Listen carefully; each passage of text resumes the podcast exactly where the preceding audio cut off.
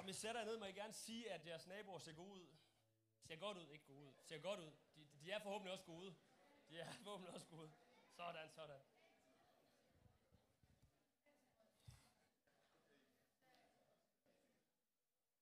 Har vi det godt? Yes, det er vigtigt, det er vigtigt. Jeg havde fornøjelsen af i tirsdag at være sammen med vores undervisningslejr her i Apostolsk Kirke. Er der nogen, som har nogle børn, der skal ungdomsvelsignes i år? Skal have en samtale med jeres søn, jeg ved ikke lige. Nej. Jeg vil bare sige, at vi har en fantastisk generation, der er på vej her i kirkebyen. Der var en, en stor flok herfra, der var med derovre, og det var helt vildt at opleve, hvad, hvad det er, Gud gør. Og jeg vil bare sige, hæb på dem. Og vi skal ikke bilde os ind, at det er næste generation. Det er nu-generationen. Det er dem, der er her nu. Det er en del af os. Det er ikke bare dem, der kommer efter os. De er her faktisk allerede. Ikke? Og der er så meget, der venter der i dem. Og jeg synes, det var fedt, fordi at de kom alle sammen med notesbøger og bibler. Åh oh, nej da. Så jeg har ikke taget slides med i dag, fordi hvis I gerne vil have noter, så må I selv skrive dem. Okay, Sådan, og I må gerne bruge telefoner, hvis det er. Jeg er bare rolig, jeg tænker, ikke, I sidder på sociale medier øh, og, og bruger det nu, lige nu. Men det, vi skal snakke om i dag, det er fader vor. Prøv at sige fadervor. Yes, bare roligt, vi går ikke hele øh, bønden igen sammen der. Jeg har bedt den et hav af gange i mit liv. Jeg er vokset op på en katolsk skole, så jeg kan love jer for, at vi har... Det var lige før, at hver eneste vi fik skal ud, så skulle vi stå og sige den. Nej, ikke helt. Men vi skulle i hvert fald sige den i hvert fald en gang om dagen i skolen, og så i børnekirker og kirker derhjemme og alt muligt. Så jeg har haft min øvelse med den. Og det, der er faren med ting, det er, at vi nogle gange bliver for bekendt med ting. Er det ikke rigtigt? Og så bliver det lidt ligegyldigt. Så betyder det ikke så meget længere. Men det, der egentlig er, det er, at der er så meget visdom i den her bøn, at det er for vigtigt til at tage det for givet. Og det er derfor, jeg elsker, at vi tager os en stund til at fokusere på den her. Og øh, det, jeg skal snakke om i dag, det er, led os ikke i fristelse, men fri os fra det onde. Åh, oh, den træk jeg. Ikke fedt? Så vi skal snakke om fristelser i dag og beskyttelse. Og øh, i Jakobs brev 1, 12-15 står der sådan her. Velsignet er de, der holder ud, når der er modgang, for når de er kommet sejrende igennem, vil de få det evige liv som belønning. Det har Gud lovet alle dem, som elsker ham. Når du bliver fristet til at gøre noget forkert, skal du ikke sige, det er Gud, der frister mig. Fordi Gud fristes aldrig til at gøre noget ondt. Og han fristes heller aldrig, ja, han frister heller aldrig nogen til at gøre det. Når du bliver fristet, er det fordi, du laver, bliver tiltrukket af noget, som du i virkeligheden har lyst til. Giver du efter for fristelsen, fører det til synd, og synden fører i sidste ende til død. Der står, når du bliver fristet. Så det her, det er så fantastisk. Det er et budskab, som du ikke kan sige dig fri fra i dag. Det er ikke sådan, at du kan sidde og tænke i dag, det er til ham ved siden af mig. Han, er, han ligner en, der bliver rigtig fristet af mange ting. Dem, der griner, de mener det lige, nej, nej, nej, nej. Nej. Men når du bliver fristet, det er en sandhed, at vi bliver fristet, er det ikke rigtigt? Vi bliver alle sammen fristet. Og hvis du ikke gør, så vil jeg gerne lære dine tricks bagefter. Fordi det der med at blive fristet, det er egentlig noget, der sker, og jeg kommer tilbage til, at det bliver Jesus faktisk også. Men det, der egentlig er det udslagsgivende, det er, om vi handler på det. Fordi det, vi bliver fristet af, det er, som der står her, noget, vi i virkeligheden har lyst til. Uh, det er faktisk lidt skidt, ikke? Det er vores syndige, menneskelige jeg, hvor vi egentlig har lyst til at gøre nogle ting, som vi ved egentlig ikke er så gode og hensigtsmæssige for os. Men vi har jo egentlig lyst til det. Men hvordan lader vi så være med at gøre noget, vi har lyst til? Fordi vi lever jo i en verden i dag, hvor vi skal gøre det, vi har lyst til. Er det ikke rigtigt? Er ikke det, vi hører? Hvis du føler for det, bare følg dit hjerte. Men det, som vi læser her, det er jo faktisk ikke altid følge dit hjerte, fordi det, du har lyst til, det er nogle gange noget rod. Er det ikke rigtigt? Fordi man bliver gift, så betyder det ikke, at man bliver blind og ikke ser andre kvinder. Hallo? Er ikke sandt? Nogle gange er ens ægteskab heller ikke altid godt. Er det ikke rigtigt? I må ikke kigge på jeres ægtefælder lige nu. Bare kig den der vej. Konerne sidder og kigger på mændene. Bare kig den der vej. Kig den der vej, så ikke ballade. Der er ikke nogen, der skal sove på sofaen i aften. Men er det ikke rigtigt, at der er nogle tider, hvor vi nogle gange tænker, det ville da være nemmere, hvis jeg ikke var gift?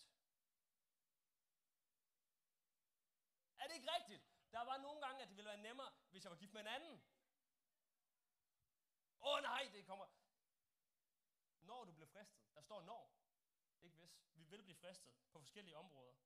Det kan godt være, at du ikke bliver fristet uden for dit ægteskab, i dit ægteskab, men det kan godt være, at det er sådan noget andet for dig. Vi bliver fristet af forskellige ting. Der står, når vi bliver fristet. Jeg elsker i, i fadervor, at det her med fristelse, det kommer lige efter tilgivelsesdelen. at vi lige har gjort op med de ting, som vi har gjort forkert, og de ting, som folk har gjort over for os. Og så beder vi om fristelse bagefter, fordi det kan godt være, at vi er blevet tilgivet, men hvor mange ved, at fordi vi er blevet herlige frelst, der er lidt, der har rækket hånden op, og vi har bedt den der bøn efter ham, der er prædikanten, og det var så saligt alle sammen. Hvor mange ved, at, at det ikke ændrer alt på én gang. Livet er der stadig dagen efter, er det ikke rigtigt? Og det skal vi ikke bilde os ind. Vi bliver fristet, og jeg tror, det er et vigtigt emne, og jeg tror, vi har brug for beskyttelse. Vi har brug for at blive beskyttet mod de ting, som måtte komme mod os. Vi fristes forskelligt. Og det der er, det er, at fristelser har til formål at få dig til at ændre din retning, til at stoppe op og til at distrahere dig. Det er det bedste af fjendens våben, det er at distrahere dig fra det, som du egentlig skal. Er det ikke rigtigt? For nogle uger siden, så havde vi i kirkebyens ledelse en, en, en lederdag, hvor der kom en og fortalte om de beslutninger, vi træffer. Hvad er det, der gør, at vi træffer de beslutninger? Og hænger de beslutninger, vi træffer, sammen med de mål, som vi rent faktisk har? For eksempel, hvis du gerne vil tabe dig, er det så smart, at du tager på McDonald's bagefter i dag? Eller tænker du, ej, vi starter i morgen. De beslutninger, ja, der er nogen McDonald's, så følger Simon bagefter. Han leder vejen. Øh, karavanen derude bagefter, nej. Men hvis du gerne vil et vist sted hen, så kræver det, at du træffer nogle beslutninger, der gør, at du rent faktisk kommer derhen. Det betyder, at der er også en masse beslutninger, du vælger at træffe, at du ikke gør. Fordi hver eneste gang du vælger, hvis vi siger, at der er 360 grader, og du skal, du skal derhen, det er 1 grad. Hvor mange grader er der så, vi kan gå forkert? Der er 359 andre ting, du kan gøre. Det kan godt være, at du ikke altid har 359 valgmuligheder, men der er altid nogle muligheder, der kan gøre, at du kommer et andet sted hen, end der, hvor du ønsker at være.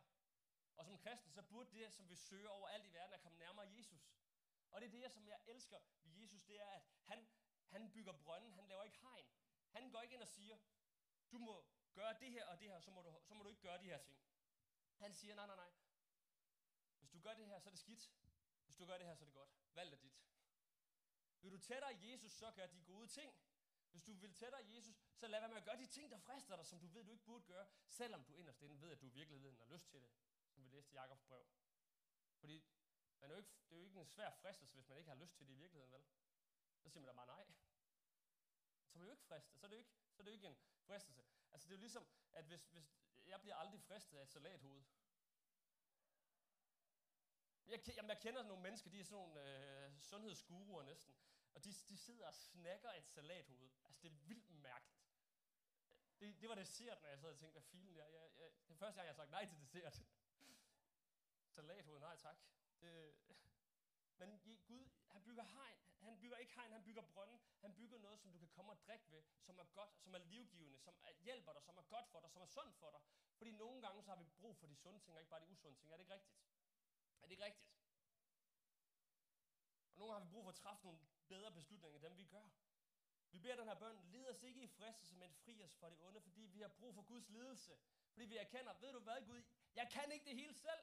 Der er nogle ting, som jeg bliver ved med at gøre, som jeg ikke har lyst til at gøre. Og jeg ender der altid. Gud, hjælp mig til ikke at falde i igen. Tak, at du har tilgivet mig, og jeg har tilgivet dem omkring mig, men bed om, at jeg ikke ender der igen, for jeg vil ikke tilbage dertil. Fordi jeg vil derhen. Jeg vil være sammen med dig, Gud. Jeg vil hen til de ting, som du kaldede mig til. Og Gud, han har kaldet dig til nogle ting. Men det der er, det er, at dine beslutninger, også når du er fristet, det bestemmer, hvor tæt du kommer derpå, og om du kommer derhen. Det er derfor, vi har brug for at bede den her bøn. Lid os ikke i fristelse, men fri os fra det onde. Fordi bønnen, den handler om at undgå det, der kan undgås, og hjælp til at komme igennem det, det, der ikke kan undgås. Fordi der er nogle ting i livet, der nogle gange sker. Nogle trælse omstændigheder. Jeg havde ikke planlagt, at min far skulle have kraft. Det er der ingen, der beder om. Men hvad gør vi så i det? Dykker vi så ned i det der håbløse hul der og siger, jamen det bliver aldrig bedre? Eller går vi hen der og siger, Jesus, jeg kan ikke mere lige nu. Jeg har brug for, at du gør noget. Jeg har brug for, at du træder ind. Jeg har brug for, at du griber ind. Jeg har brug for, at du er Gud. Og det, der er så fantastisk, det er, at vi ved, at Gud han ønsker det bedste for os. I Johannes 3:16, den lille bibel, der læser vi, at for således elskede Gud verden, at han gav sin søn, den enborgne, for at enhver, som tror på ham, ikke skal fortabes, men have evigt liv. Han gav sin søn for din skyld. Så hvis du nogensinde er i tvivl om, når vi siger det med, fordi mennesker har værdi, hvilken værdi du rent faktisk har, så er dit liv Jesu død værd. Og mange ved, at det er en ret stor værdi, hvis du skulle være i tvivl. Det er i hvert fald lidt mere værdi, end når vi giver kaffe og kage efter gudstjenester. Han gav sin søn for dig, for mig, og jeg tror, han ville have gjort det, hvis det bare var dig. I Romerbrevet 8:28, så læser vi, at og vi ved, at Gud kan få det bedste ud af alting, når det gælder dem, der elsker ham, dem, som han har besluttet sig for at kalde. Gud, han vil strække sig, han vil strække sig langt for det bedste, for din skyld, for min skyld. Og uanset hvad vi står i, så er han med dig. Prøv at sige, han er med mig. Og nogle gange så tror jeg, vi glemmer det der faktum, at Gud er med mig. Vi, vi bliver forstyrret af de ting, der sker. Eller vi tænker, at Gud må have for travlt. Eller det kan jeg selv klare. Men Gud han ønsker rent faktisk at hjælpe dig i de situationer, der er. Og jeg elsker i salmernes bog, kapitel 23, hvor vi har den her fantastiske salme af David, hvor han blandt andet siger det her. Skal jeg end vandre gennem dødskyggens dal, har jeg dog intet at frygte, for du går ved min side. Din kæp og din stav beskytter mig. Du dækker bord for øjnene af mine fjender, og du gør mig til æresgæst og fylder mit bære til rand. Jeg elsker den der attitude, som Jesus har her, for han er faktisk ret provokerende, hvis du ikke har lagt mærke til det. Du dækker bord for øjnene af mine fjender.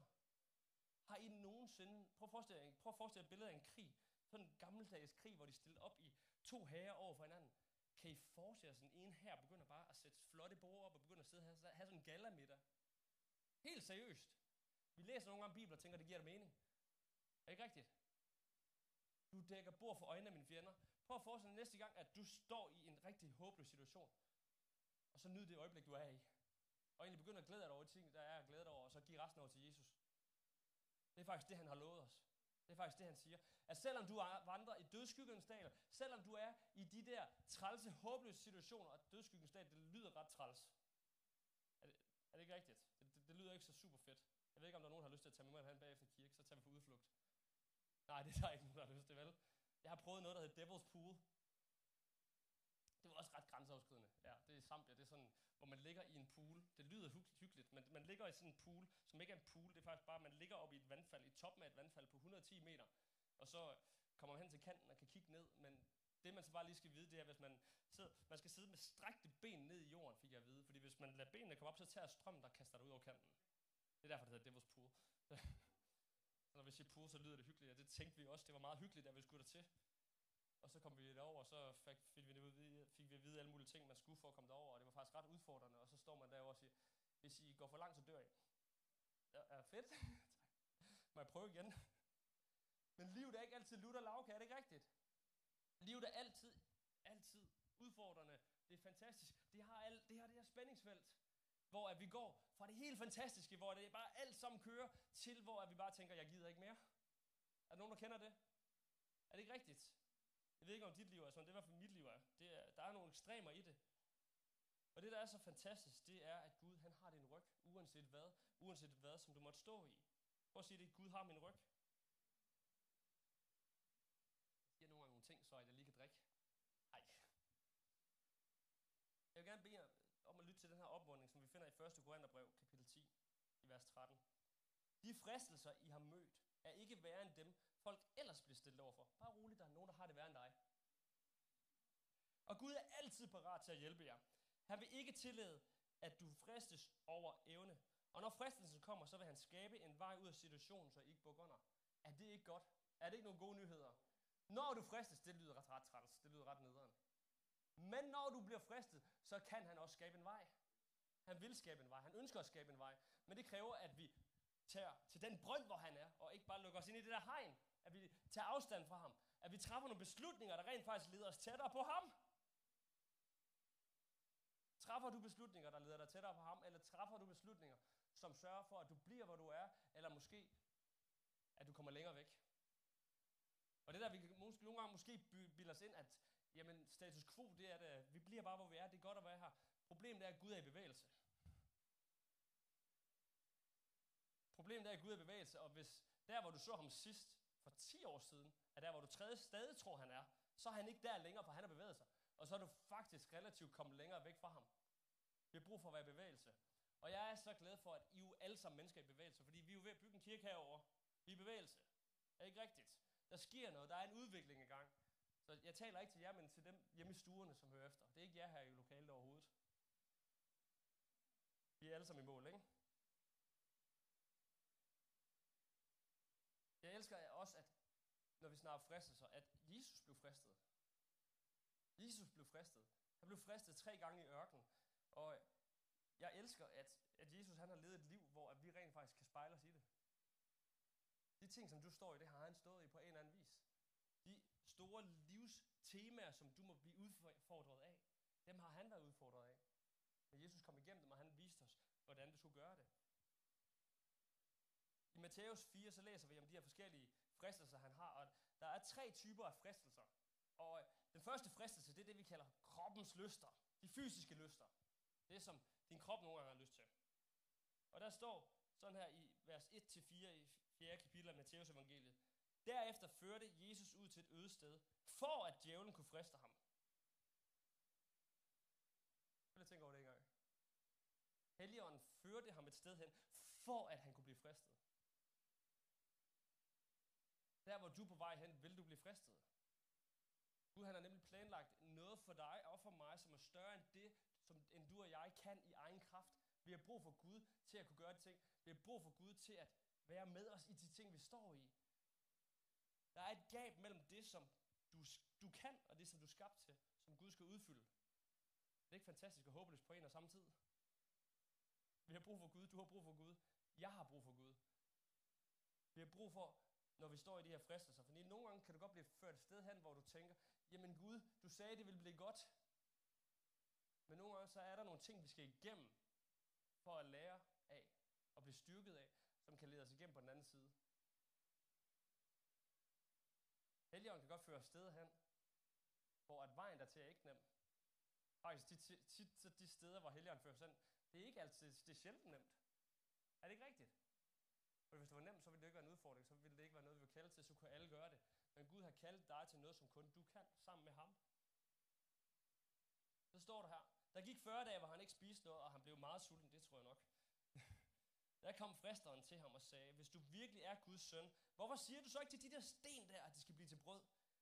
Jesus svarede, der så skrevet, at et menneske lever ikke af brød alene, men af det hvert ord, som Gud taler. Jesus han har taget 40 dage, som han ville bede, og han ville faste og sætte Gud først. Og så bliver han fristet, han sult. Hvor mange har nogensinde stået, når vi har fastet om januar der, hvor mange har nogensinde været fristet der til at spise? Altså, jeg tror ikke på jer andre.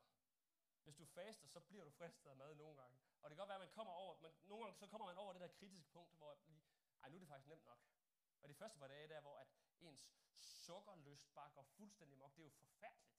Er det ikke rigtigt? Der, jeg, ved, jeg, jeg tænker ikke altid lige så meget på bøn der, som jeg tænker på sukker og kage, og hver eneste gang jeg kører forbi et skilt, som bare er designet til at skabe sult i mig. Det er jo designet til at skabe sult i mig. Og så får jeg da lyst til at tage på Burger King, McDonald's, og så ligger de altid lige ved siden af hinanden, og så, altså man kan ikke, altså det, det er sådan, man næsten har brug for at gå skyklapper. Altså det, jeg køb, køb ind til, til hele fasten, og så bliv hjemme låst derinde, og ikke kigge noget fjernsyn eller nogen steder, bare kig ned i din bibel. Så er det måske nemmere, det ved jeg ikke. Men et menneske lever ikke af brød alene, men et hvert ord, som Gud taler. Det, som Jesus skulle, det skulle føre ham tættere på Gud, og det, som vi skal, skal føre os tættere på Gud. Vi lever ikke af brød alene, men vi lever af et hvert ord, som Gud taler. Hvis vi har sat os for at faste, hvis vi har sat os for at gøre et eller andet, så er vi nødt til at træffe beslutninger, der leder os derhen. Han kunne godt have lavet de der sten til brød, men så han ikke fastet de 40 dage, som han ville. Fordi Jesus ville lære os, at det er vigtigt at faste. Den anden fristelse, det var stolthed. Man kan kalde det misundelse eller pral. I vers 5-7 så står der, så førte djævlen ham ind i Jerusalem og på det højeste hjørne af tempelmuren. Hvis du virkelig er Guds søn, sagde han, så kast dig ud herfra. Der står jo skrevet. Han befaler sine engle at passe på dig. Du, du skal bære dig på hænder, så du ikke støder din fod på nogen sten. Og Jesus svarede, der står også skrevet, du må ikke provokere Herren din Gud. Det, her, det er noget, som er 60-70 meters højde. Og nu har jeg prøvet det der Devil's Pool, som jeg nævnte, hvor det var 110 meter over. Det er ret højt. Det er ret højt. Jesus havde ikke noget at frygte. Han vidste godt, at, at Gud nok skulle passe på ham, fordi han var trods alt fuldt ud Gud, fuldt ud menneske. Der var ikke nogen fare for ham, der var ikke nogen risiko. Og, Gud, øh, og djævlen prøvede at tige ham til at, at træde ind i den karakter allerede nu. Men Jesus vidste, at der var en tid for ham, hvor han skulle åbenbares som Guds søn, og det var ikke det tidspunkt endnu. Der var et tidspunkt for det, men det var ikke endnu, fordi der var en masse ting, som han var kaldet til først. Vi skal ikke løfte os selv op. Det var det, som han blev udfordret på her. Det der med at iscenesætte sig selv.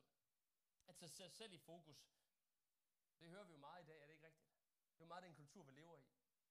At det handler om at, at skabe maksimal antal likes på de sociale medier. Maksimal omtale. Maksimal succes. Og så skal man helst råbe rigtig højt om det. Folk skal jo se, hvor gode vi er. Måske det er også derfor, at det har snedet sig ind i kirker, tror jeg nogle gange, at vi har svært ved at være sårbare. Vi har svært ved at være sårbare over for hinanden om de svære ting i livet. Det er nemt nok at dele de fantastiske vidnesbyrd om, hvad Gud har gjort bagefter, er det ikke rigtigt? Men jeg kan huske på et tidspunkt, hvor jeg, jeg blev ramt af en, en, en, en rigtig træls depression, og gik med en masse tanker, og jeg havde egentlig mest lyst til at slutte mit liv. Det er der, jeg var. Og jeg træffede faktisk en beslutning om det. Jeg vil ikke bare vente tilbage efter med at dele, hvor jeg er. Jeg vil egentlig bare være åben om det, fordi det er virkeligheden. Liges, ligesom når vi siger det, når, når vi er gravide, så venter vi til tre måneder efter, fordi vi skal jo være sikre på, at, at, at fosteret overlever. Men hvorfor ikke egentlig dele den glæde, som vi egentlig har i de der første tre måneder, i stedet for at holde det hemmeligt? Og så er, hvis man rent faktisk mister det barn, som det jo nogle gange desværre sker, og man er, nogen er i sorg, og så, skjul, så er vi nødt til at skjule det også. Hvorfor kan vi ikke bare være åbne om de der ting? Det skal der være plads til. Hvis der ikke er plads til det her, hvor, hvor ellers skulle der være plads til det? Der har vi brug for som kirker. Og jeg tror nogle gange, det der med at vinde over praler og alle de der ting med at i selvisælensættelse, det er faktisk ydmyghed, der kan vinde over det. Jeg synes også, det der er interessant, når vi læser de her skriftsteder, det er, at hvis vi kigger på teksten, så ser vi faktisk, at djævlen bruger Bibelen forkert. Det kan godt være, at du kan din Bibel, men vi kan faktisk godt bruge den forkert, hvis du det. Altså du kan, i Bibelen kan du finde, der kan du ret, finde et skriftsted, og så kan du rent faktisk, er du klar? Så kan du rent faktisk retfærdiggøre folkemord. To af disciplene, de siger på et tidspunkt til, til Jesus, efter der er en by, som har afvist dem, skal vi ikke kalde torden ned fra himlen og ødelægge dem alle sammen? Eller nogle gange så hører vi altid, så hører vi det her, største kærligheden, som et eller andet argument. Det er Bibelen. Og det er ret før, det giver alle mulige mærkelige ting. Fordi største kærligheden, er ikke rigtigt? Har I nogensinde hørt det? Og så sidder man og tænker, du tager det ud af kontekst, kære ven. Og så tager man sig til hovedet og ved, man snakker til en mur. Vi kan tage Bibelen ud af kontekst, og det er det, som djævlen prøver at gøre. Det vil han også prøve at gøre over for dig, når vi bliver fristet, når vi bliver udfordret.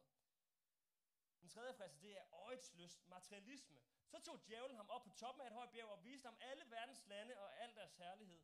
Det vil jeg give dig, sagde han, hvis du falder på knæ og tilbeder mig.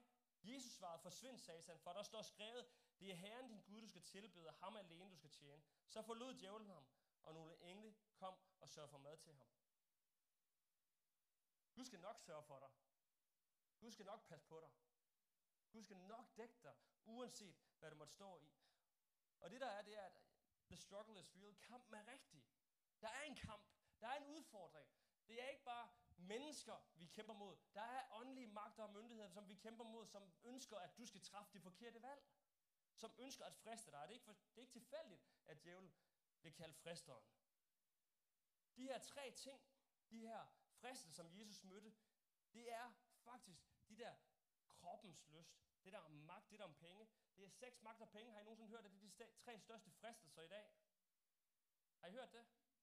Det er ikke tilfældigt, at Jesus han blev udfordret på kroppen, på magten og på det med økonomi og ressourcer. Det er ikke tilfældigt.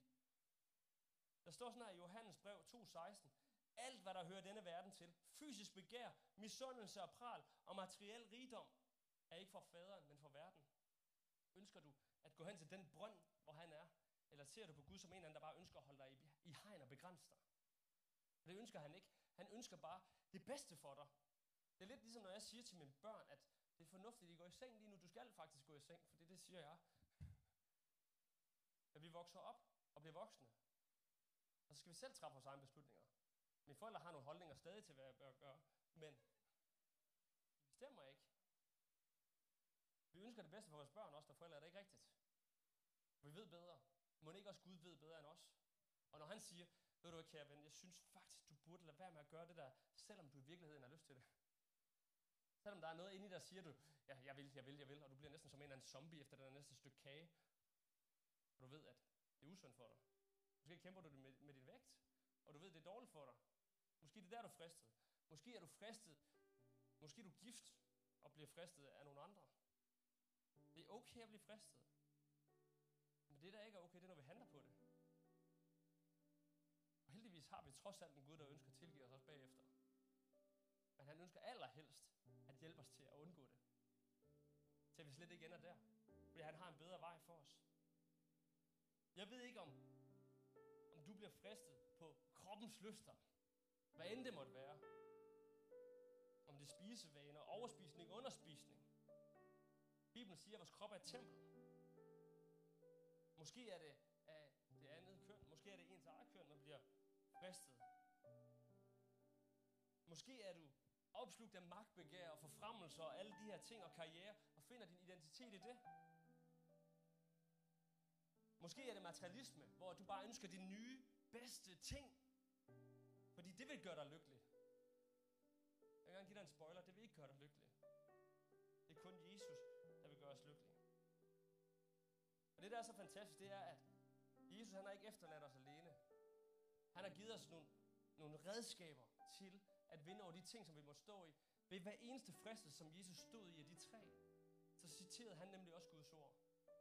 Han kendte sit, sit ord. Han kendte sin Bibel. Kender du din Bibel? Kender jeg min Bibel? Fordi vi kan ikke bare vente med at kende vores Bibel til, når vi står der. Vi har brug for at kende den på forhånd. Vi har brug for at have et, et eller andet reservoir, et eller andet at gå ned i og bruge i de situationer. Fordi når du står på håbløshedens rand, så kan jeg love dig for, så har du ikke lyst til at begynde at studere det. Så har du ikke lyst til at begynde at læse en bog om det. Hvis du føler, at Gud kalder dig til at give en stol, så er det jo ikke der, hvor du begynder at studere om magi. Hvis du føler dig fristet, mere fristet til at gå på McDonald's. Det er langt nemmere for dig at give en stol, hvis du ved Guds principper om at give, og føler, at du skal give. fordi så er der noget i dig, der ved, at det er større end den fristelse, som du må stå overfor. Guds ord kan forsvare sig, forsvare dig i de situationer, du står i. Guds ånd kan hjælpe dig. I Romerbrevet 12.2 så står der, jeres liv skal ikke styres af verdens tankegang. Lad i stedet Guds ånd forvandle jeres tanker og vaner. Du behøver ikke at ende der, hvor du har været. Behøver ikke at blive ved med at tænke, som du gør. Fordi Gud ønsker at gå ind og give dig en hjerteoperation, en hjerneoperation, hvad end det måtte være i dit liv. Der ønsker han at gå ind og hjælpe dig. Og hjælpe dig igennem det. Hjælpe dig over det. Og jeg tror, der er nogen, der skal bede Helligånden om at udruste sig til at leve igennem det her fristelse. Og jeg tager lige, meget, lige så meget til mig selv i dag. Fordi der er ikke en i det her lokale, der kan sige sig fri for det her. Jeg ved ikke, hvor du er fristet. Men prøv måske bare lige et øjeblik at stille dig selv det her spørgsmål. Hvor er jeg mest udfordret lige nu? Hvor i mit liv er jeg mest fristet? Hvad er det tilbage til vendende tema for mig? Hvad er det, som vender tilbage igen og igen? I Efeserbrevet 6, så står der det her, fra vers 13 til 18. Derfor skal I tage hele Guds udrustning på, så I kan forsvare jer imod den ondes angreb og stå fast, indtil alle angrebene er overstået. Spænd sandheden om, som bælte om livet. Tag ret levevis på som brynje, og budskabet om fred som støvler, så I kan stå fast.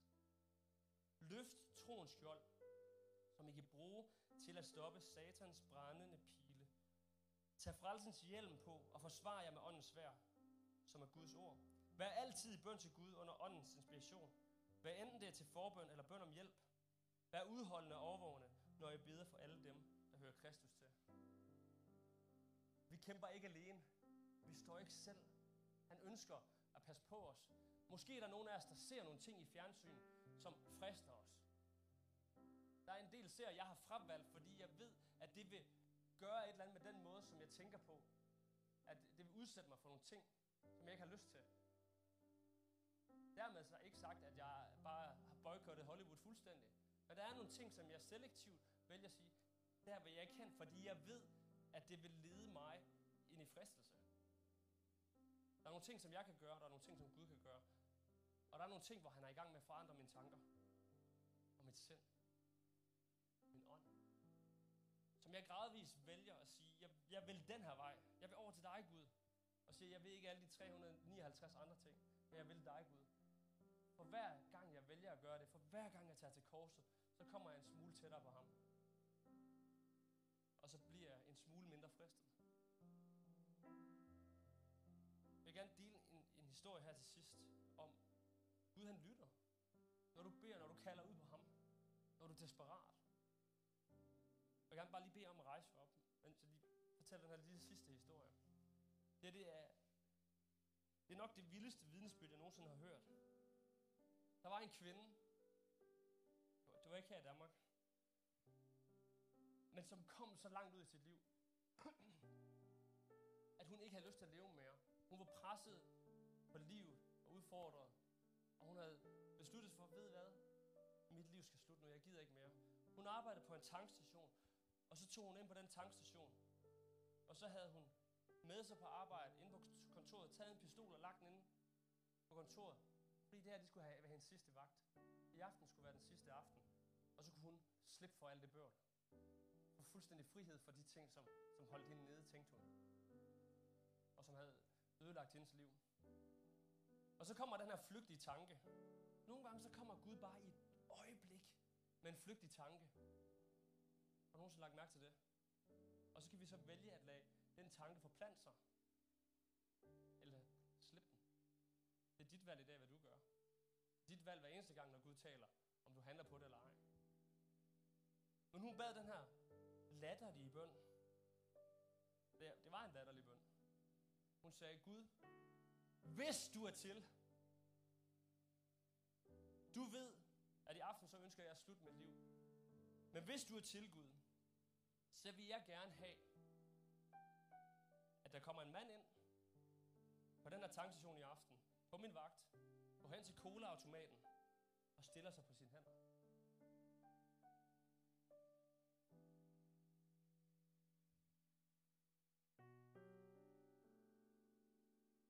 Hvor mange, mange, hvor gode odds giver hende? Jeg, jeg tror kun, det kan være Gud, hvis det her sker. Tror ikke det? Det, der så sker, det er, at hun hører den der klokke der. Det der ding. Døren åbner. En mand går ind, kigger lidt rundt i butikken, går hen til colaautomaten, stiller sig på sine hænder. Hun behøvede ikke at tage sit liv for at finde frihed. Det var det forkerte sted at kigge. Hun var ved at blive fristet til noget andet. Men en flygtig tanke fra ånden kan hente det alle sammen tilbage. Ham der manden, han var på vej hjem fra et møde og oplevede bare, at han skulle gå ind på en tankstation og stille sig på sine hænder.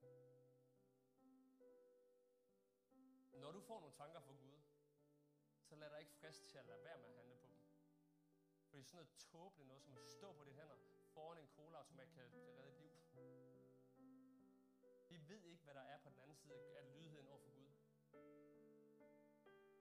Vi ved ikke, hvad der er på den anden side af det, Gud kalder os til. Men jeg ved, at der er en, der prøver at friste dig. Der er en, der prøver at stoppe dig fra at blive den mand den kvinde, som du er skabt til at være. Og i dag så har vi et valg, venner. Vi har et valg. Vil vi tættere på Gud? Eller vil vi længere væk fra ham? Og der er så mange valg, der kan lede os væk fra ham.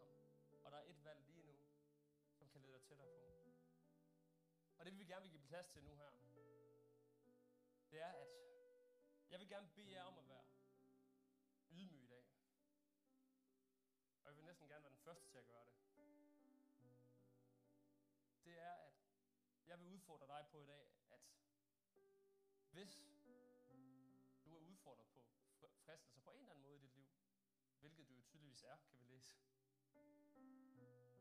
så vil jeg udfordre dig til at komme op foran, og så vil vi synge en sang mere, og så vil vi, vil vi bede sammen, og så vil vi stå i tro for, at Gud han vil bryde ind i dit liv. At han vil begynde at ændre den måde, du tænker på. At han vil stå sammen med dig, så du ikke behøver at føle dig alene, du har følt i alt for lang tid. Hvad end du må være fristet på, så er det ikke pinligt. Fordi du er egentlig ikke så speciel, fordi at der er andre, der har været fristet på samme måde før. Så unikke er vores sønder ikke. Så jeg vil bare gerne udfordre dig i dag til at, hvis du ligesom jeg er, fristet, så kom herop, og så lad os stå sammen, og så synge den her, det er fuldbragt. Fordi det er fuldbragt. Da Jesus døde på det kors, så døde han for din skyld, for din sønders skyld, for enhver ting, du endnu ikke har gjort forkert endnu. Fordi han ønsker, at du ikke kommer derhen. Og jeg ønsker i dag, at vi gør op med det her. At vi gør op med de ting. Det er ikke tabu, det er ikke pinligt. Det er egentlig bare normalt. Det er, det er unormalt, det er faktisk at blive siddende på sin stol lige nu. Intet gruppepres herfra. Hvis du i dag ønsker at træffe, tage et skridt nærmere Jesus, så vil jeg gerne bare bede dig om at bare begynde at komme frem nu her. Og så vil vi synge den her sang. Det er fuldpragt, fordi det er fuldpragt. Han har vundet, og han ønsker bare i dag at møde dig lige hvor du er. Med alt hvad han er, og som du er. Med alt hvad du har. Alt det gode, alt det elendige. Og jeg tror bare, at han, Gud han ønsker at gøre noget betydningsfuldt i dig i dag. Og jeg tror, at hver eneste skridt, du træder nærmere ham,